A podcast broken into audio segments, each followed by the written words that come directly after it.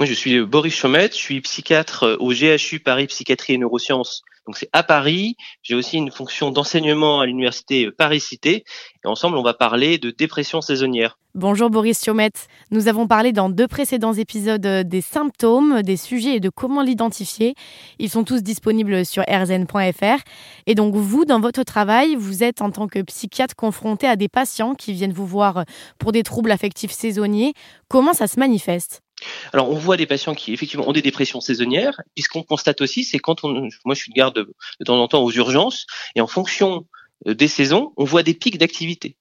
Par exemple, c'est classique que l'été, il y ait un petit peu moins de consultations pour des dépressions, euh, notamment en août, les gens sont en vacances, euh, avec un support social. Par contre, ce qui arrive souvent, c'est que dans des périodes où le climat est morose, on ait une augmentation du nombre de gens qui passent aux urgences pour des problèmes dépressifs.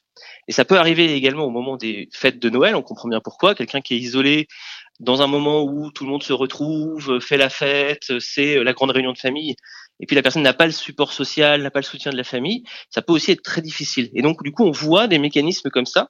Quand on est aux urgences, c'est un bon reflet de la société. On voit des variations comme ça de passage en fonction des, des époques de l'année. Vous m'avez expliqué que l'exposition à la lumière joue beaucoup sur l'apparition de la dépression saisonnière. Quelles solutions il existe pour s'en sortir? Alors, ce qui est intéressant, c'est qu'on a maintenant des stratégies qui sont des stratégies d'exposition à la lumière pour traiter les symptômes de la dépression saisonnière. Donc il y a des fameuses lampes euh, pour euh, recréer, un peu la luminosité naturelle qui peuvent être euh, vendues dans le commerce. Donc il faut bien, bien se renseigner évidemment avec le médecin, le pharmacien pour acheter un bon modèle.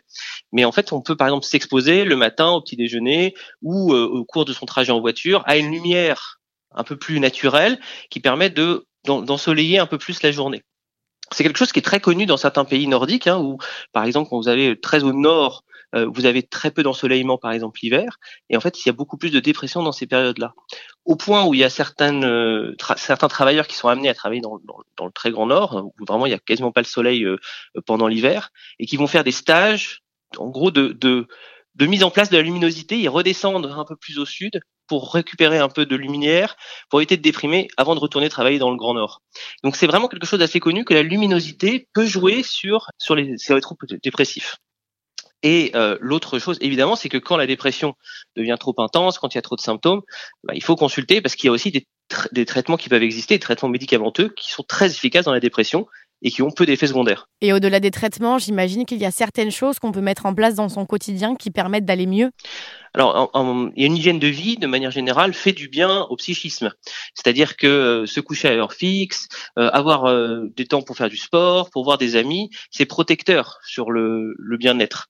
Et donc, c'est des moments aussi où il ne faut pas hésiter à en parler autour de soi quand ça va pas. pourquoi pas si on a un, un gros problème d'aller voir, d'aller consulter quelqu'un, d'aller suivre une thérapie. Il y a beaucoup de psychothérapie aujourd'hui, y compris parfois chez les, les, il y a une possibilité maintenant d'être remboursé des consultations avec le psychologue pour les euh, patients euh, jeunes ou les étudiants.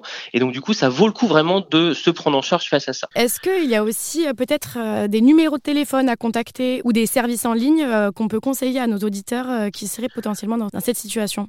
Alors, il y a un numéro qu'il faut toujours avoir en tête, notamment quand il y a des idées de suicide qui que ce soit pour le patient, pour l'entourage, voire pour un professionnel de santé, c'est le 3114. Avec le 3114, partout sur le territoire national, on peut parler à un professionnel qui connaît les, troubles et qui peut orienter la personne vers la meilleure prise en charge possible. Merci Boris Chiomette. Merci. Pour découvrir l'intégralité du reportage sur la dépression saisonnière, rendez-vous sur le site d'RZN.fr.